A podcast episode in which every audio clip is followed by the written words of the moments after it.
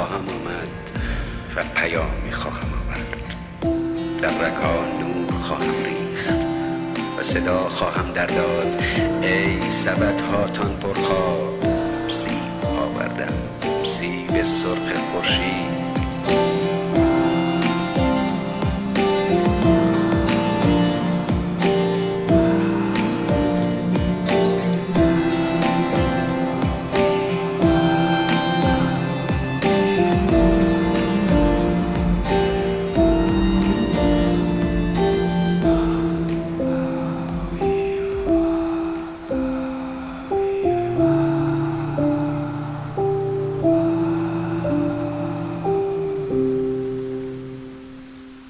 آخر هفته برفیتون خوش و خورم باشه. امروز پنجشنبه دهم اسفند سال 1402 تازه زمستون داره خودشو نشون میده و اغلب نقاط ایران داره برف میاد. از اون برفایی که کلی باش خاطره داریم و کودکیمون رو برامون زنده می‌کنه. همراه و همسفر محمد مهدیان عزیز هستیم در سفر با موتور هوندای سیاره فرالی خودش به صورت تک نفره در اروپا.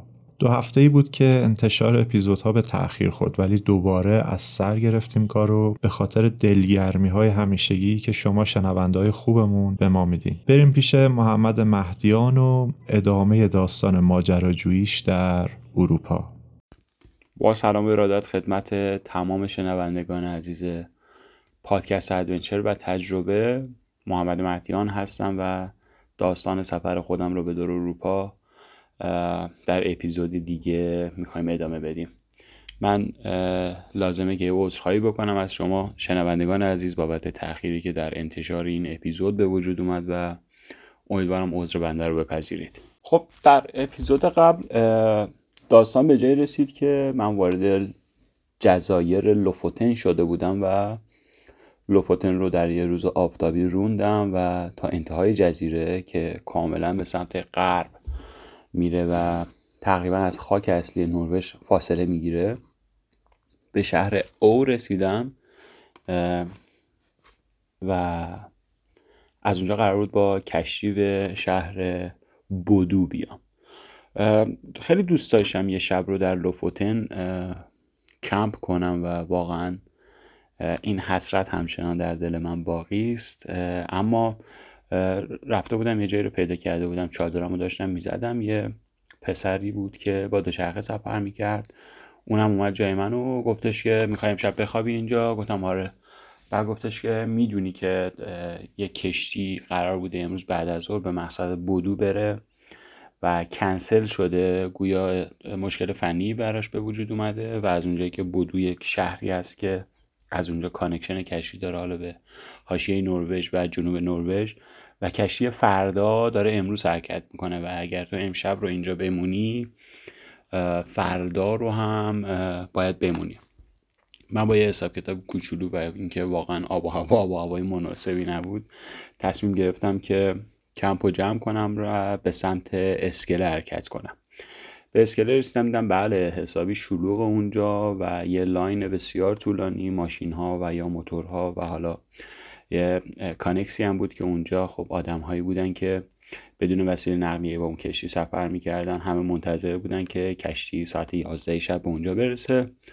طبق ساعت کشتی ساعت 11 شب به اونجا رسید و من از کروی کشتی خواستم که یعنی سوال کردم که من بلیت امروز بعد از رو نداشتم در واقع و می‌خواستم فردا سفر کنم. امکانش هست من با این کشتی بیام و پذیرفتم. من کش... موتور رو به داخل کشتی بردم و توی کابین کشتی با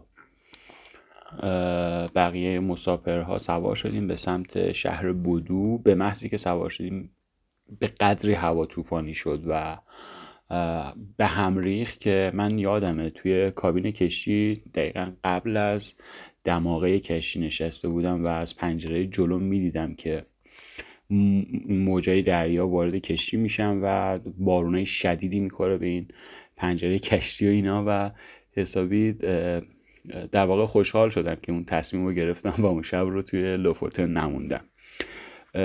اینم بگم که قبل از ورود به کشتی حسابی منتظر مونده بودم تا اون دریچه کشتی باز بشه و وسایل نقلیه بتونن وارد کشتی بشن. و خب بارون نم نم شروع کرده بود به باریدن و یه مقداری من خیس شده بودم.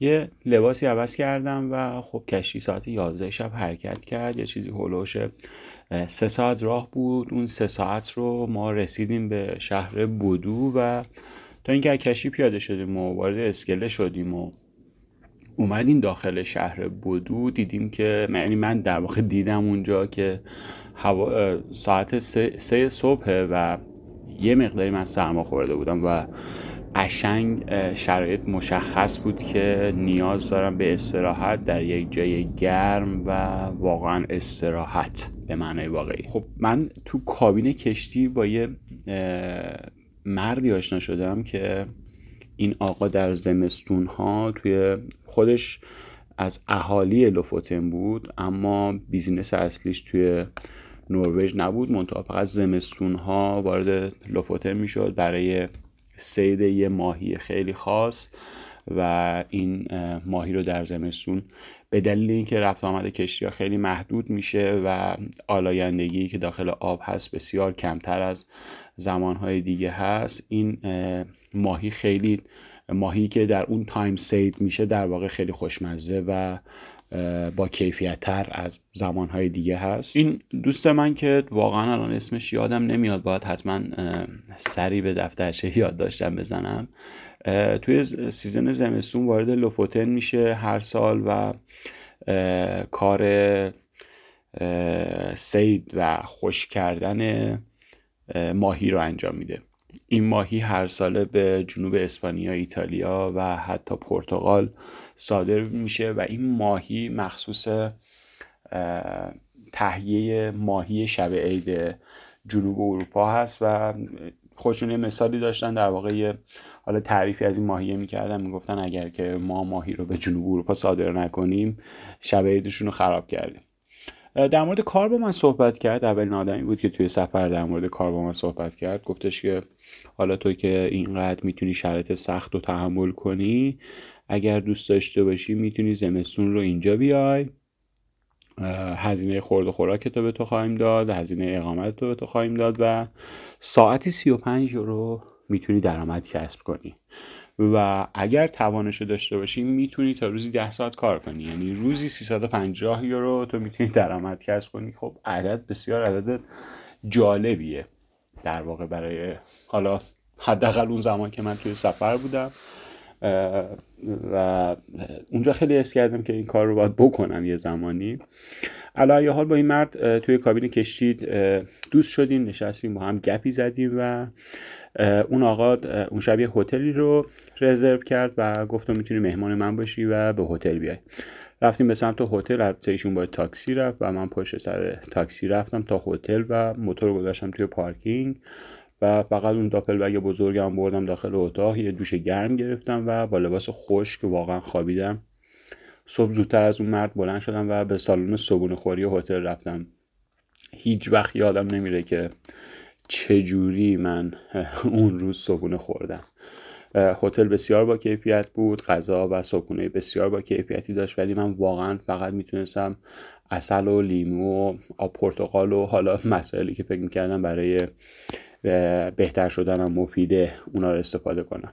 و حال صبحونه رو خوردیم با هم دیگه از هم جدا شدیم و حالا یه سری شماره تماس با هم رد و بدل کردیم و ایشون رفت و من ادامه مسیرم و به سمت یه خطی هست در واقع دور کره زمین بهش میگن Arctic Circle یا جنوب کره زمین به نام Antarctic Circle که یعنی این دایره جنوبگان و دایره شمالگان که روی مدار 66 درجه است منتها توی خط 66 شمال در نروژ یه دارکتیک سنتر سیرکل یه موزه است. یه موزه است که میاد خیلی از مسائل روزمره از جمله حیوانات وحشی نوع کشاورزی دانه هایی که در اون سرزمین کشت میشه. خب می‌دونیم که اونجا یه مقداری کشاورزی سخته با توجه به آب و هوای سختی که داره با توجه به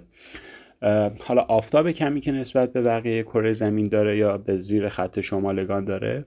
و خیلی دوست داشتم اون موزه رو برم به سمت اون موزه روندم و اولین مسیر اشتباه سفرم رو واقعا انتخاب کردم و اون روز من 470 کیلومتر رو اشتباه رفتم. یعنی گوگل من رو به اشتباه انداخت و در واقع من وارد مسیر اشتباهی کرد و یه جایی تقریبا داشت بنزین من بنزین من تموم می‌شد.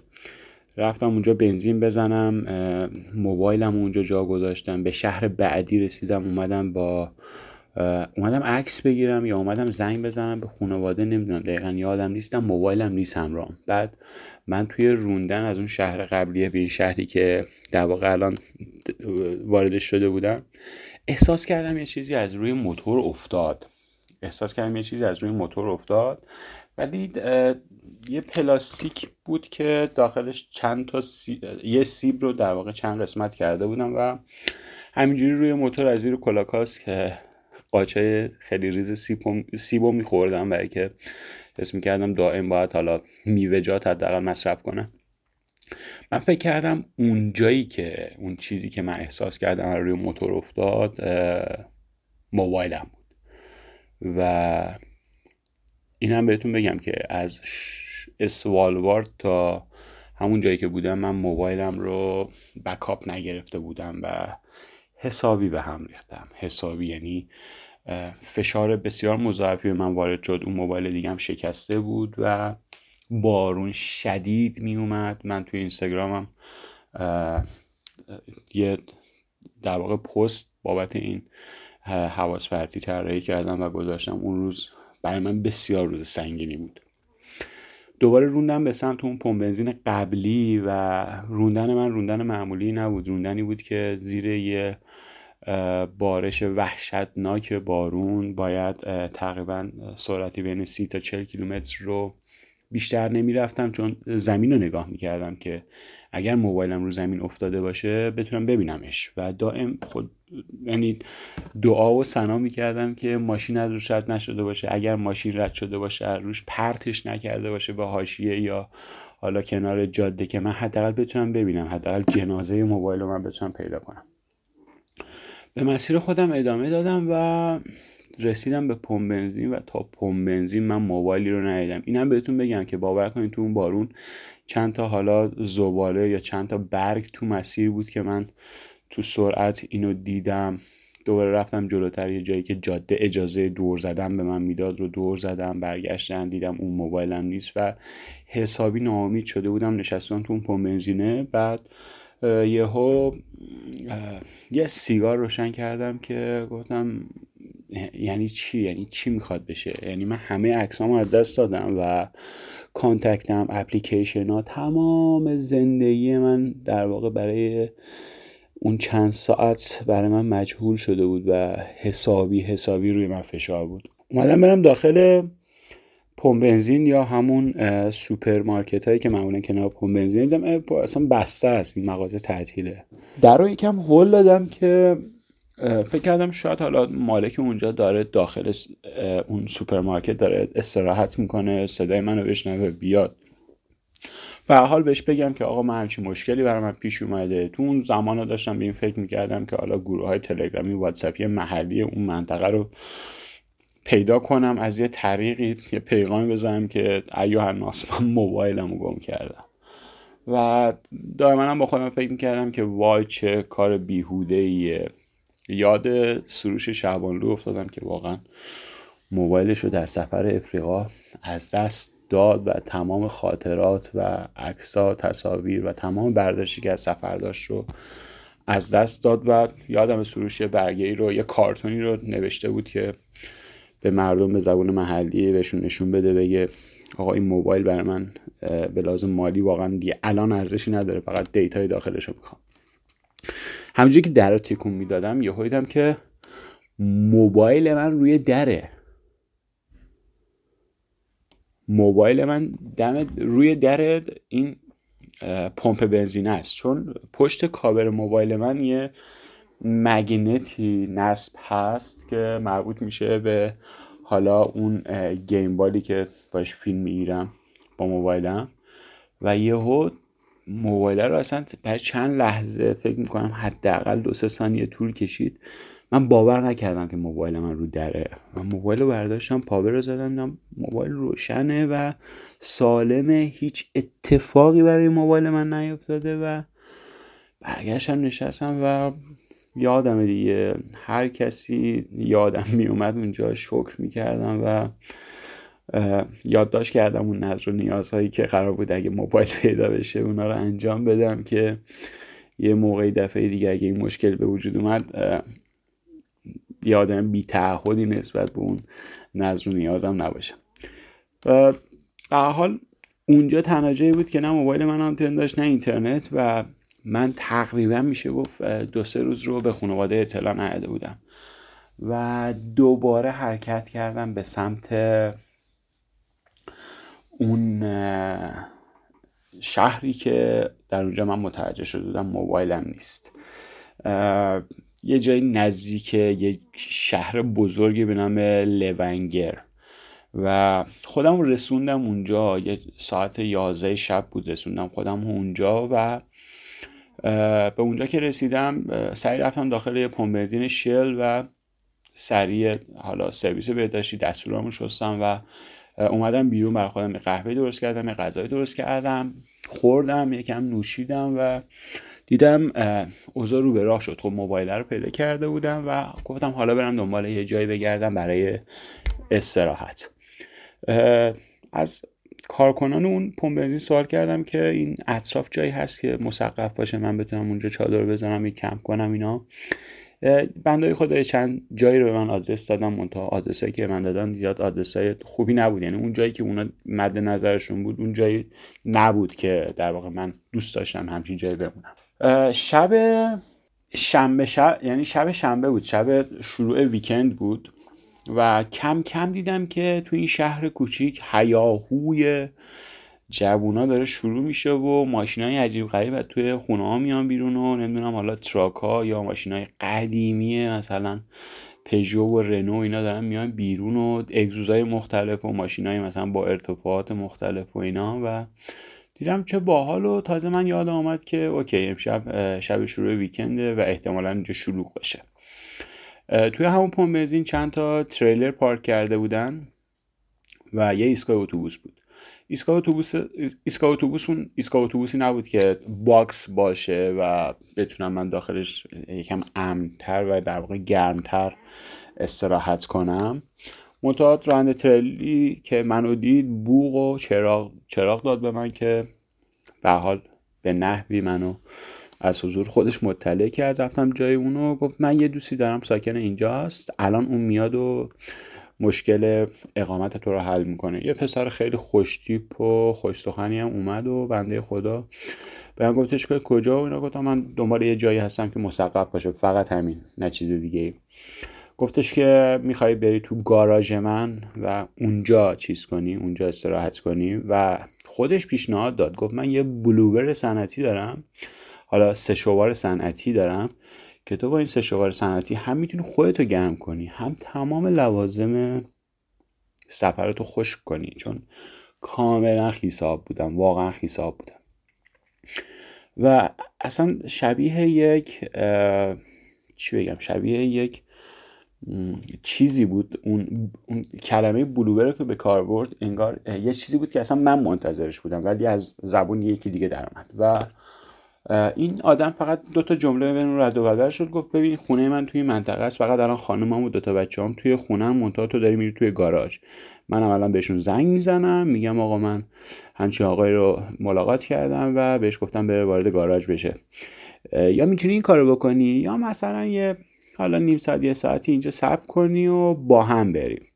اون نقطه ای رو که به من گفته بود برو اونجا گاراژ منه من گوگل کردم دیدم 15 دقیقه راهه و عملا وارد شهرک مسکونی میشه و گفتم خدای نکرده این موقع شب با این حالا تیپ و استایل در واقع مزاحم کسی نشم یا اشتباهی در کسی رو نزنم یا تو گاراژ یکی دیگه من نرم اشتباهی بخوابم و بالاخره یه شری به پا کنم اون شب. برای همین من تصمیم گرفتم که منتظر بمونم تا ایشون بیاد و حالا گفت می‌خوام برم شب می‌خوام برم با دوستام یه آبجوی بزنیم و میام میام. نهایتا یک ساعت دیگه میام و واقعا رفت که برگرده و داستان شب من دوباره تغییر کرد. ساعت گذشت تقریبا یه ساعت و دو ساعت گذشت و نیمه شب شده بود و حسابی سردم شده بود و جایی نبود که برم داخلش و تو فضای باز بودم. لباسام تقریبا لباس نمدار و خیسی بود.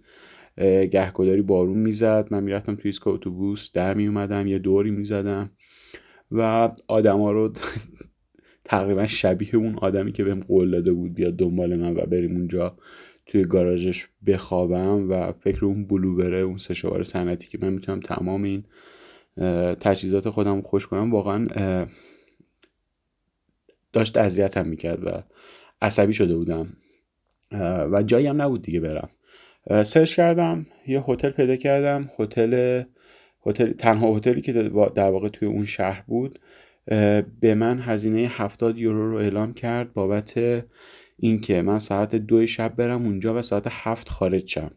و هتل رفتن منم خب تعریف کردم می‌دونی تا, تا حدودی واقعا دردسر داره. حداقل یک ساعت زمان می‌بره من موتور رو تخلیه کنم موتور یه جای امن پارک کنم لوازم انتقال بدم داخل اتاق. بالاخره وقتی میرم هتل باید دوش بگیرم باید حالا یه چیزی رو بشورم یه چیزی رو بپزم و حسابی کار دارم. و گفتم اصلا زمانی نمیشه برای استراحت تا ساعت پنج صبح. از طرفی هم این سرماخوردگی هنوز در وجود من بود و گفتم محمد فقط باید یه جای گرم پیدا کنی به حال. اون هفتاد یورو هم واقعا هزینه زیادی بود برای من. و حاضر نبودم اون هزینه رو پرداخت کنم. به سمت پمپ بنزین رفتم دوباره و از مسئولش خواستم میشه من بیام بشینم داخل و اینا. به من گفتش که ما تا چهار نیم صبح یا پنج صبح دقیقا یادم نیست نمی‌تونیم کسی رو راه بدیم داخل ولی اگر لوازمتون می‌خوای شارژ کنی بده من بزنم به پریز برق و به هر حال مثلا یه گوشه با من داشت همکاری می‌کرد و گفتم نه چیزی رو ندارم. زیر سایبون پمپ بنزین موندم تا ساعت پنج صبح. پنج صبح.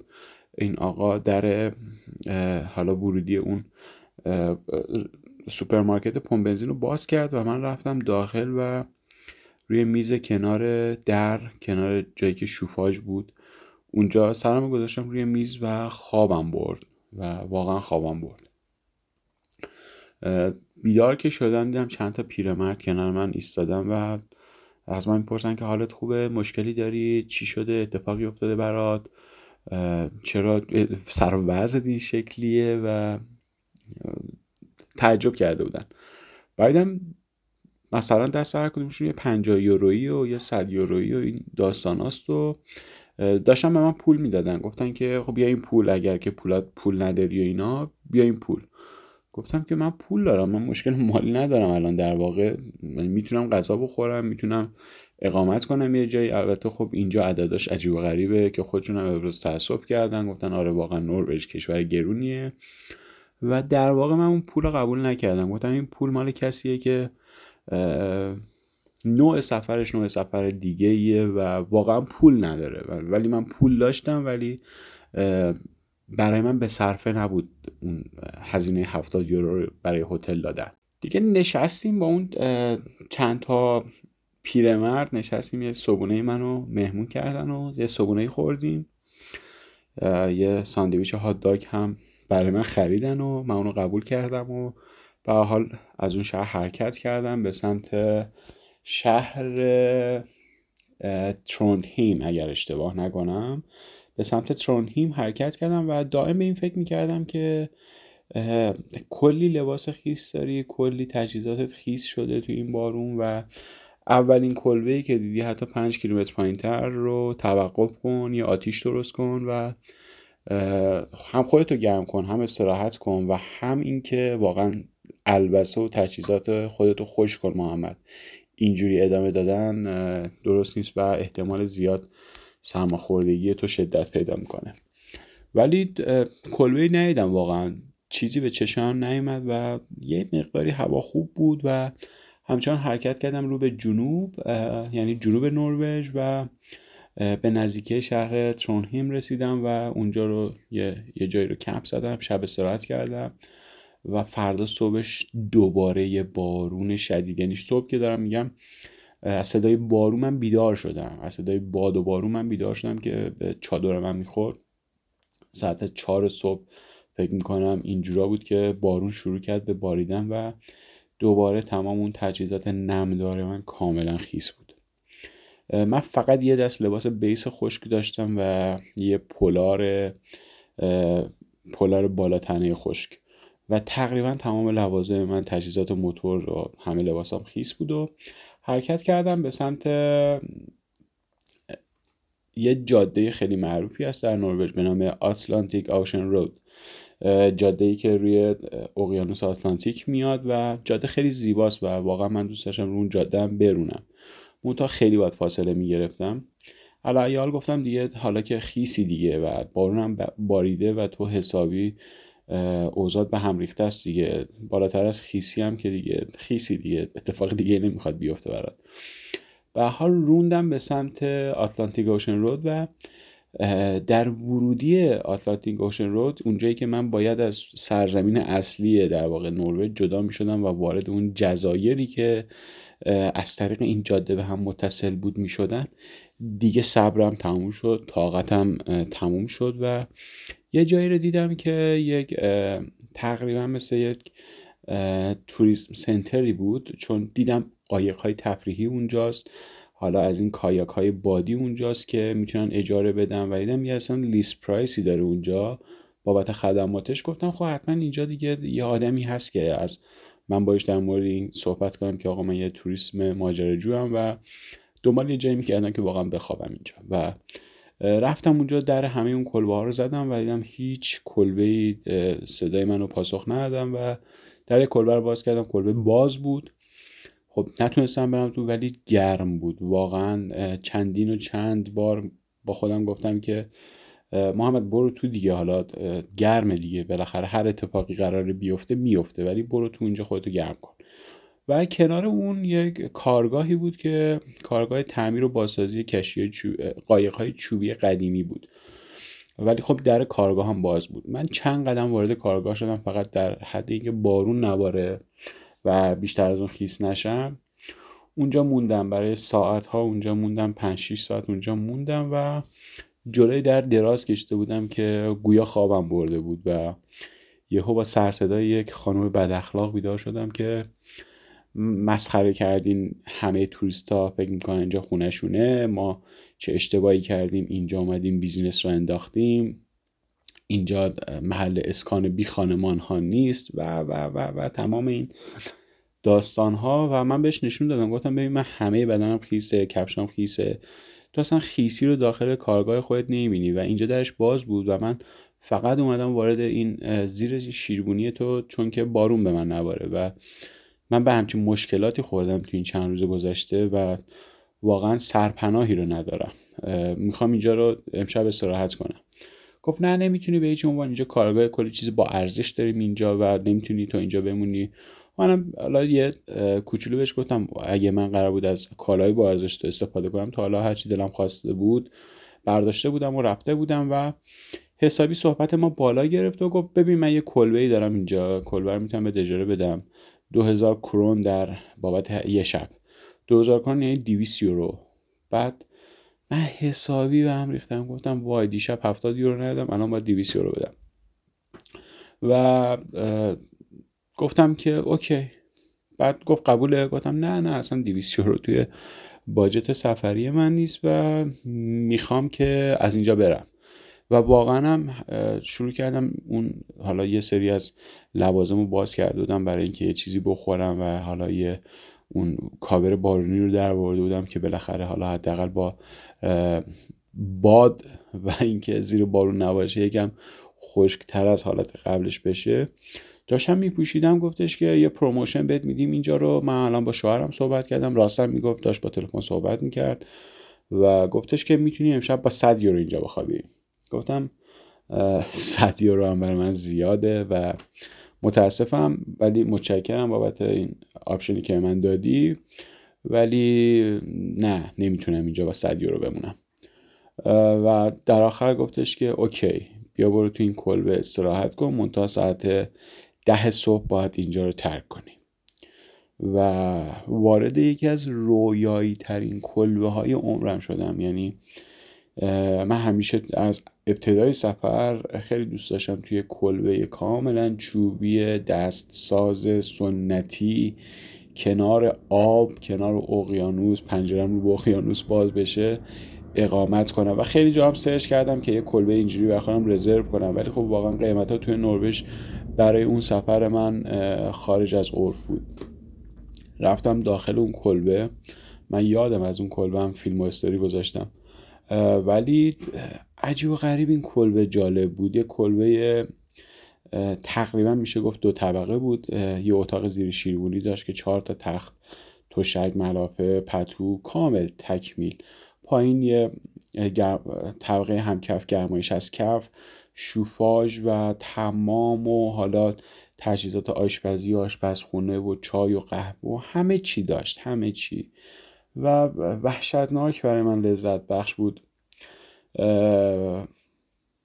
اقامت توی اونجا و جالبتر از همه این بود که من رایگان و با یه خانمی که خیلی بد اخلاق با من صحبت کرده بود بالاخره این خانم راضی شد که اون کلبه در اختیار من بذاره. در واقع می‌تونم بگم که فکر می‌کنم تا حدودی به صداقت هم پی بردیم که دوتایی داریم حرف راست رو می‌زنیم و نادرست نمیگیم. و واقعا اون, اون, اون, اون امکان رو داشت و اون امکان رو در اختیار من گذاشت و واقعا لطف بزرگی رو در حق من کرد. من تمام لباسامو شستم تمام خوش کردم.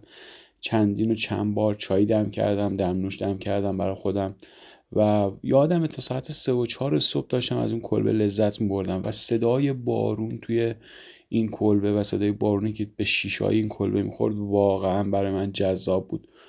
و واقعا بعد دو سه ساعت استراحت صبح بلند شدم تمام اون لباسایی که پهن کرده بودم توی کلبه رو جمع کردم داخل خورجینام گذاشتم.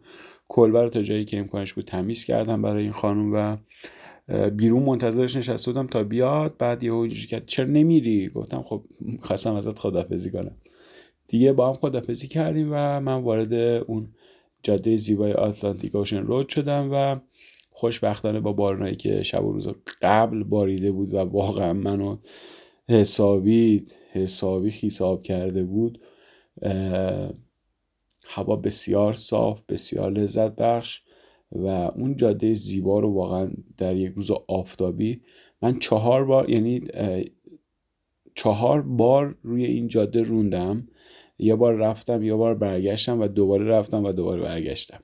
بسیار این جاده زیبا و لذت بخش بود روندن اونجا برای من و به حال برنامه من توی اون مسیر تموم شد و مسیر دیگه که برای خودم point کرده بودم در حاشیه غربی نروژ رو به پایین.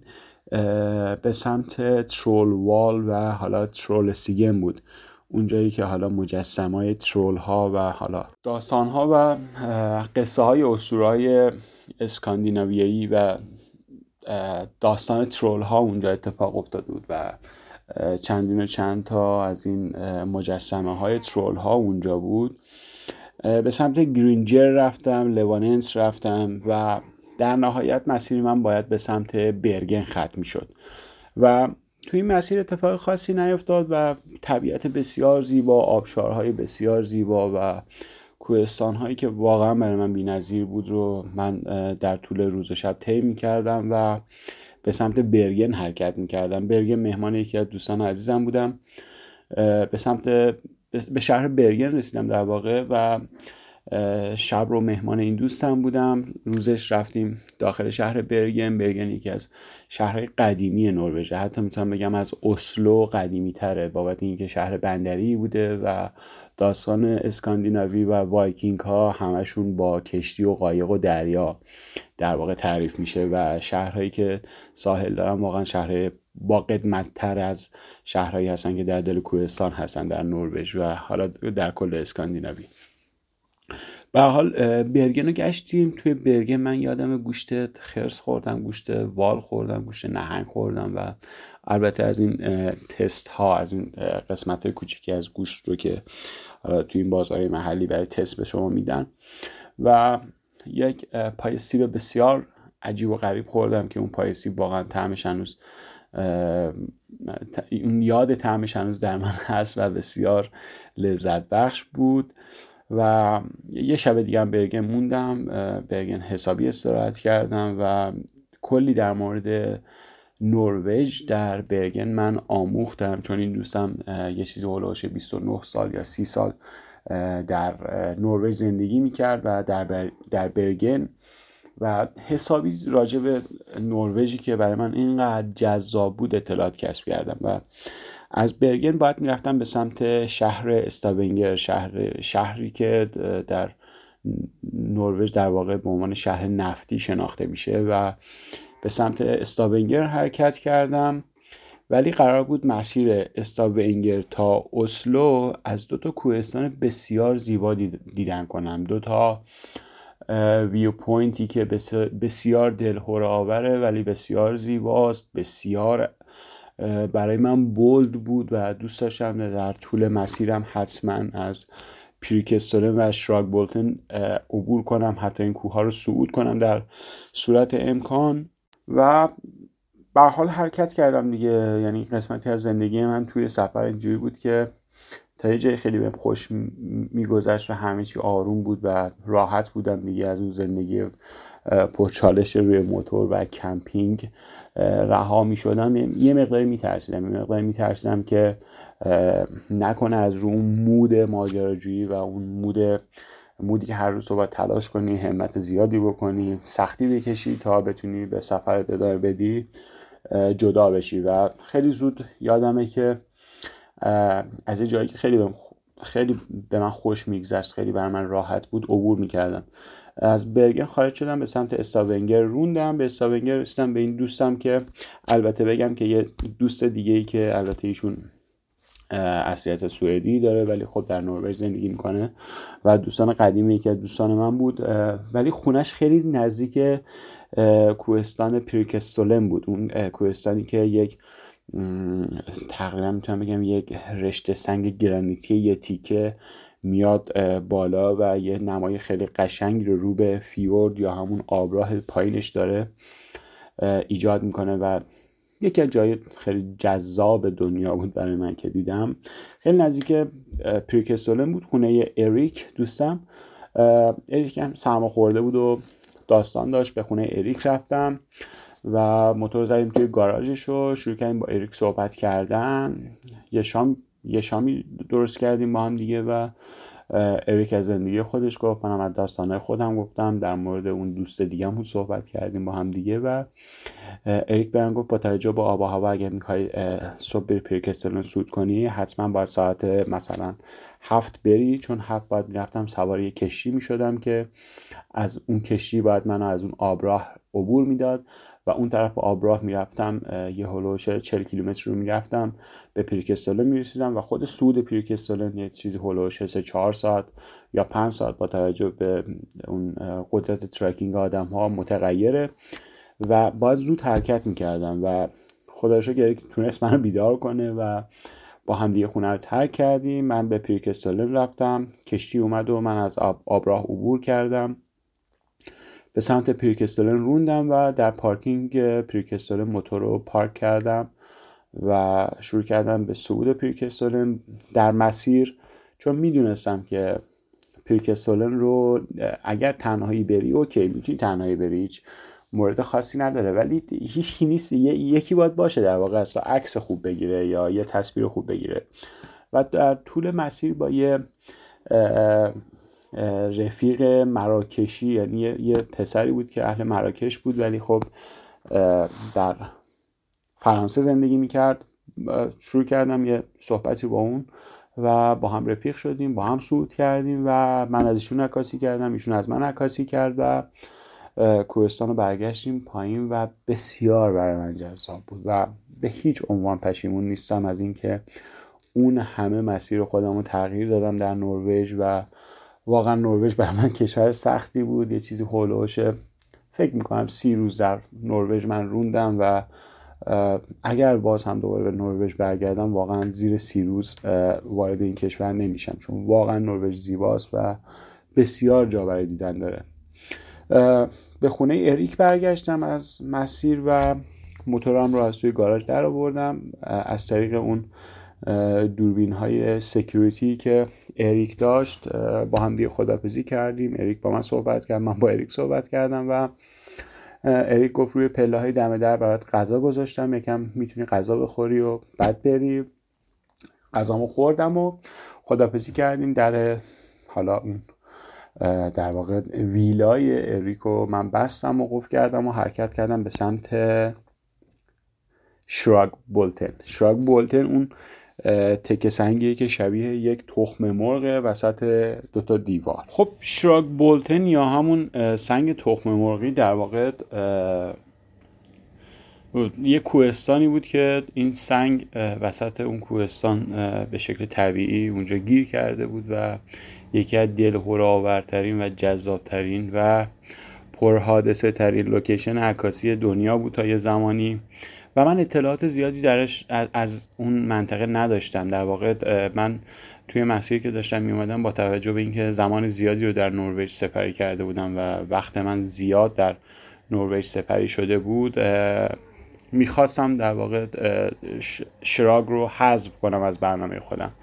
ولی با توجه به فشاری که محمد تاجران به من آورد و گفتش که محمد حتما اون سنگ رو برو صعود کن و شاید دیگه هیچ فرصتی تو زندگیت نباشه که واقعا اون زیبایی رو ببینی. من وارد منطقه شدم و توی گزارش برنامه‌ای که خیلی به صورت سریع خونده بودم این بود که یه مسیر پرپیچ خم جاده رو حالا با وسیله نقلیه میری بالا و از اونجا مدت تراکینگ خیلی کوتاهه. یعنی زمان زیادی رو نمی‌خواد صرف کنی برای اینکه صعودش کنی. و گفتم نهایتا بعد از ظهر می‌رسم و حالا خیلی سریع میرم اونجا رو صعود می‌کنم دیگه. رسیدم به اونجا دیدم یه مانیتور خیلی بزرگ هست اونجا و اطلاعات منطقه رو زده. پارکینگ تخلیه بود و دیدم همه دارن از کوه برمیگردن پایین. روی مانیتور یه خروجی یا یه export ی بود از برنامه Relive برنامه ای که حالا مسیرهای ماجراجویی و سفر شما رو track می‌کنه و به صورت یه ویدیو در میاره. دیدم توی رلیف زده چهار ساعت و نیم سعود و دیدم که اصلا کاری بعد از ظهر نیست و در واقع من به شب می‌خورم و وقتی که به شب برسی اونجا نمی‌تونی عکاسی کنی نمی‌تونی ببینی و منطقه کاملا ناشناخته است. و مسیر صعود از مسیر صعود پیرکستولن بسیار فنیتر و سختتر بود که اینجوری براتون بگم که قسمت زیادی از این مسیر ثابت گذاری های بکسل داشت و پله ها ایجاد کرده بودن درش و خیلی از تیم ها می اومدن اینو با تناب صعود می‌کردن و به صورت حمایتی صعود می‌کردن. البته تیم هایی بودن که تیم های اپراتورهای ماجراجویی نروژی بودن که حالا توریستایی که زیاد حالا در کوهستان حرفه‌ای نیستن رو با تناب از این کوه عبور می‌دادن. من مجبور شدم برم پایین و اون جاده پرپیش خم رو دوباره برگردم پایین و یه جای خیلی معرکه زیر آبشار چادر زدم کمپ کردم در یک کمپ سایتی و صبح دوباره حرکت کردم اومدم همون جاده زیبا رو رو به بالا. عکس این جاده رو گذاشته بودم در اون زمان که می‌خواستم برم شراگ و جاده بسیار عجیب و غریب پرپیش خم و زیبا بود. رسیدم اونجا ولی خب همه لوازم روی موتور بود. من روزی که رفتم پیرکسترون سود کنم خیلی از لوازم روی موتور باز کرده بودم گذاشته بودم خونه اریک و موتور تخلیه بود در واقع. و اولین باری بود که من قرار بود موتور رو در یه فضای باز با تمام وسایلش رها کنم. و اگر می‌خواستم قسمتی از وسایل همراه خودم ببرم عملا میبایست یه کوله بالای نمی‌دونم 15 کیلو شاید همراه خودم میبردم و این صعود منو کنتر می‌کرد و قاعدتا خستگی بیشتری هم داره. با مسئول پارکینگ صحبت کردم گفتش که ببین همه موتورها میان اونجا پارک می‌کنن و لوازمشون رو می‌ذارن هیچ نگران نباش. و برو صعودت انجام بده و لذتش رو ببر. من یه غذای مختصر یه ساندویچ مختصر بر خودم درست کردم و به سمت دیدن سنگ تخم مرغ شکل شراک حرکت کردم. توی مسیر بسیار زیبا بود چون خیلی قسمت ها شما می اومدین دقیقا حاشیه این یال این کوهستان سنگی قرار می گرفتیم و اون فیورتا دقیقا زیر پاتون بود و بسیار برای من جذاب بود و در این حالم دلهور آور یه جایی آدم فکر می‌کنه که اگه از این بالا بیفته چه اتفاقی براش میفته و چه بلایی سرش میاد. به حال رسیدم به سنگ تخم با توجه به علائم و حالا تابلوهایی که در بین راه بود. رسیدم به شراگ و نشستم اونجا استراحتی کردم این قهوه خوردم میان وعده که بر خودم درست کرده بودم و زدم و منتظر موندم که یه آدمی رو پیدا کنم که من برم اونجا و اون از من عکاسی کنه از من عکس بگیره. رفتیم اونجا اون آدم رو پیدا کردم و من از اون عکاسی کردم اون از من عکاسی کرد و حسابی با شراک حال کردم و خیلی زود اونجا رو ترک کردم. فکر می‌کنم کلا چه دقیقه بیشتر اونجا نموندم و برگشتم رو به پایین و چشم میکشیدم که موتور رو من از روی کوه ببینم و ببینم که موتور در وضعیت سالمی قرار داره و حالا اون خورجینا و حالا مسئله که روی موتور رها کردم روی موتور باشه. خب رسیدم پایین و موتور رو برداشتم. البته اینو بگم که ساک دوربین هام رو تحویل همون نگهبان یا مسئول پارکینگ دادم گفتم اگر اشکالی نداره این این این این این ساک برای من خیلی مهمه دیگه. این یکی رو نمی‌خوام بزنم روی موتور. گفت اشکال نداره اونو بذار تو اتاق من. و اونو ازش گرفتم و حرکت کردم. منتها وضعیت لاستیک من اینقدر خراب بود که کاملا یه سری نخهای سفید رو من از دقیقا مرکز لاستیک می‌دیدم که زده بیرون. با سرعت خیلی کم حرکت کردم به سمت اسلو. ولی در واقع من رسیده بودم جنوب نروژ و برای رسیدن به اسلو یا باید می‌رفتم یه مسیر رو خیلی جنوبی تر که از حاشیه دریا می اومدم به اسلو یا اینکه باید عبور می‌کردم از فلات یا از روی کوهستان هایی که در واقع اون جاده ها منو به اسلو میرسوند. و قبلا به من گفته بودن که عبور از روی این فلات در فصول گرم سال در فصول حالا فصل تابستون یا حالا بهار هم تجربه اسنو استورم رو داشتن و استورم های بدی میاد اون بالا با توجه به ارتفاعی که داره بادی که داره و با توجه به فصل احتمالا درگیر آب و هوای بسیار بد خواهی شد اونجا.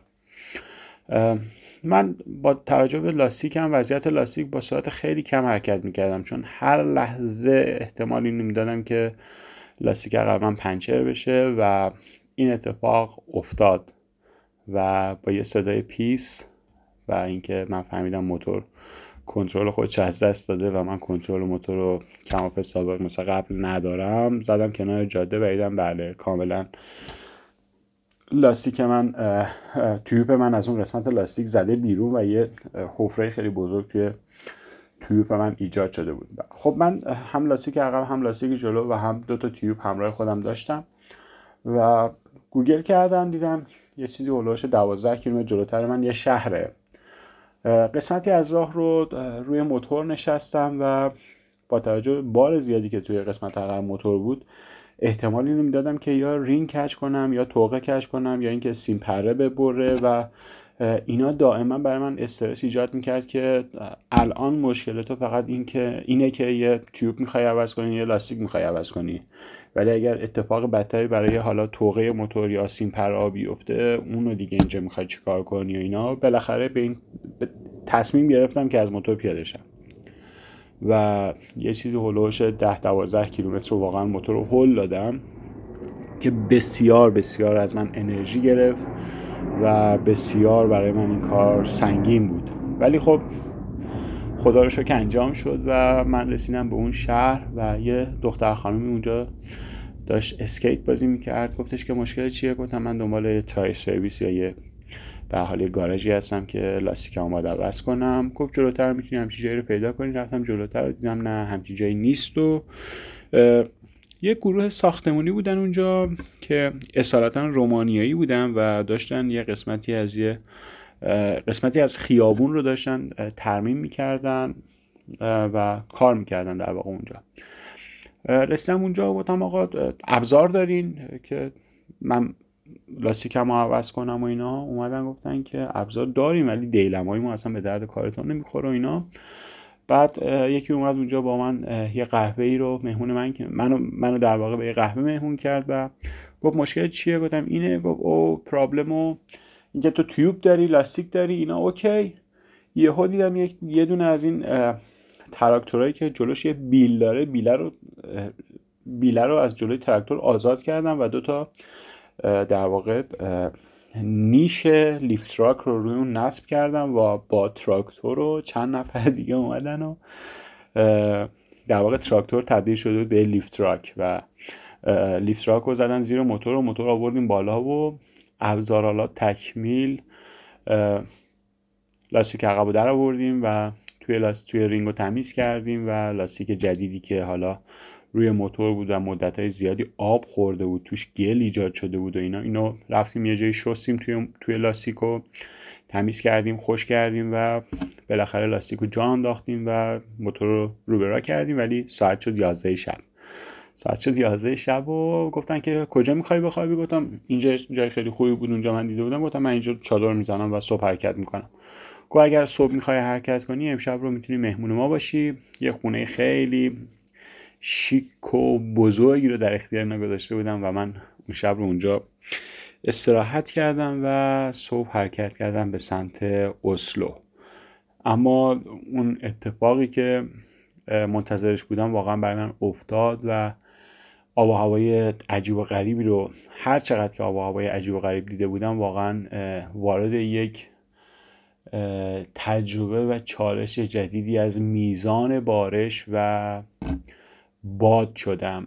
این باد اصلا نرمال نبود برای من و اصلا تجربه همچین بادی رو نداشتم. این باد این باد اصلا از یک جهت به من نیرو وارد نمی‌کرد. در واقع دور من میچرخید گاهن بارون از سمت راست تو صورت من می‌خورد گاهن از سمت چپ و گاهن مثل اینکه چندین لیتر آب رو از پشت یه روی من بریزن پشت من تخلیه می‌شد و عجیب و غریب منو کلافه کرده بود. نگم براتون دیگه زیاد گفتم که تمام زندگی من دوباره خیس شده بود و به سمت اسلو در حرکت بودم. تقریبا یه جایی فکر می‌کنم 60 70 کیلومتر قبل اسلو دیگه یه جای خوبی رو پیدا کردم برای کمپ کردن. اونجا رو کمپ کردم و حرکت کردم به مقصد یون شوپینگ یه شهری در سوئد بعد از گوتنبرگ جایی که باید می‌رفتم اونجا و چند روز یه دوست قدیمی که ما هیچ وقت هم دیگر ندیده بودیم اما این دوست من دوست مشهدی من بوده و فکر می‌کنم یه عالم رفیق مشترک داشتیم با هم دیگه. ایشون منو تو اینستاگرام پیدا کرده بود و به هم پیغام داد که این وری اومدی بیا جای منو و من اینقدری که خسته بودم و نیاز داشتم واقعا به چندین روز رست و استراحت. یه روزی که اون روزی که بلند شدم از خواب و شروع کردم به حرکت کردن گفتم امشب باید خودتو برسونی به هیون شوپینگ و من رفتم رسیدم به اسلو. اسلو رو رو به پایین حرکت کردم به سمت گوتنبرگ یا یوتوبوری و از اونجا به سمت یون شوپینگ به یون شاپینگ که رسیدم جلوی پیزا فروشی منتظر بودم تا رفیقم بیاد دنبالم. و اونجا جایی بود که من احساس کردم تورنومتری که برای خودم تعریف کرده بودم و عبور از شمالگان فنلاند و نروژ تمام شد و یه باری از روی دوش من برداشته شد. و بسیار احساس خوشایندی بود بسیار حال خوبی داشتم و می‌دونستم الان سه چهار روز بعد اینجا میرم استراحت می‌کنم بعدش می‌خوام برم دانمارک خونه حمید بعدش می‌خوام برم آلمان خونه اون دوستم بعدش می‌خوام برم هلند خونه داییم و می‌دونستم بعدش تقریبا خاله بازیه و اتفاق خاصی نیست جز روندن و لذت بردن و اینکه سیفی نزدیک دوستاتی اگر اتفاقی بیفته می‌تونن بیان به تو نزدیک بشن یا تو به اونا نزدیک بشی و مشکل حل بشه. اما اینکه من از هلسینکی تقریبا تا یون شوپینگ آدم خاصی رو نمیشناختم و دوست خوبی رو نمیشناختم. حتی حمید رو هم میگم نمیشناختم دیگه. دوستم رو نمیشناختم. ما هیچ وقت همدیگر رو ندیده بودیم. اما همدیگر پیدا کرده بودیم تو اینستاگرام و قرار بود من سه چهار روز اونجا استراحت کنم. و واقعا این تورنمنت تموم بود. از ادامه مسیرم خیلی راضی بودم. چون در نهایت قرار بود برم هلند و هلندم قرار بود یه هفته استراحت کنم. به بعدش هم من امیدوار بودم که هوا دیگه رو به جنوب اروپا دارم حرکت می‌کنم. هوا و آب و هوا زیاد منو اذیت نکنه و در واقع پیش خودم می‌گفتم که خب هم از آب و هوای بد عبور کردی و هم از قسمت سخت چه به لحاظ جغرافیا و چه, چه به لحاظ اینکه تو دوستی رو نداری اونجا عبور کردی. اما داستان ها ادامه داره برای من و اصلا قرار اینجوری که فکر می‌کردم اتفاق نیفتاد. اما فکر می‌کنم برای این اپیزود کفایت کنه زیاد حوصلتون رو زیاد وقتتون رو در واقع نمی‌گیرم و امیدوارم حوصلتون سر نرفته باشه. با امید اینکه بتونیم اپیزود بعدی رو آن تایم در اختیار شما بذاریم و امیدوارم که لذت برده باشیم.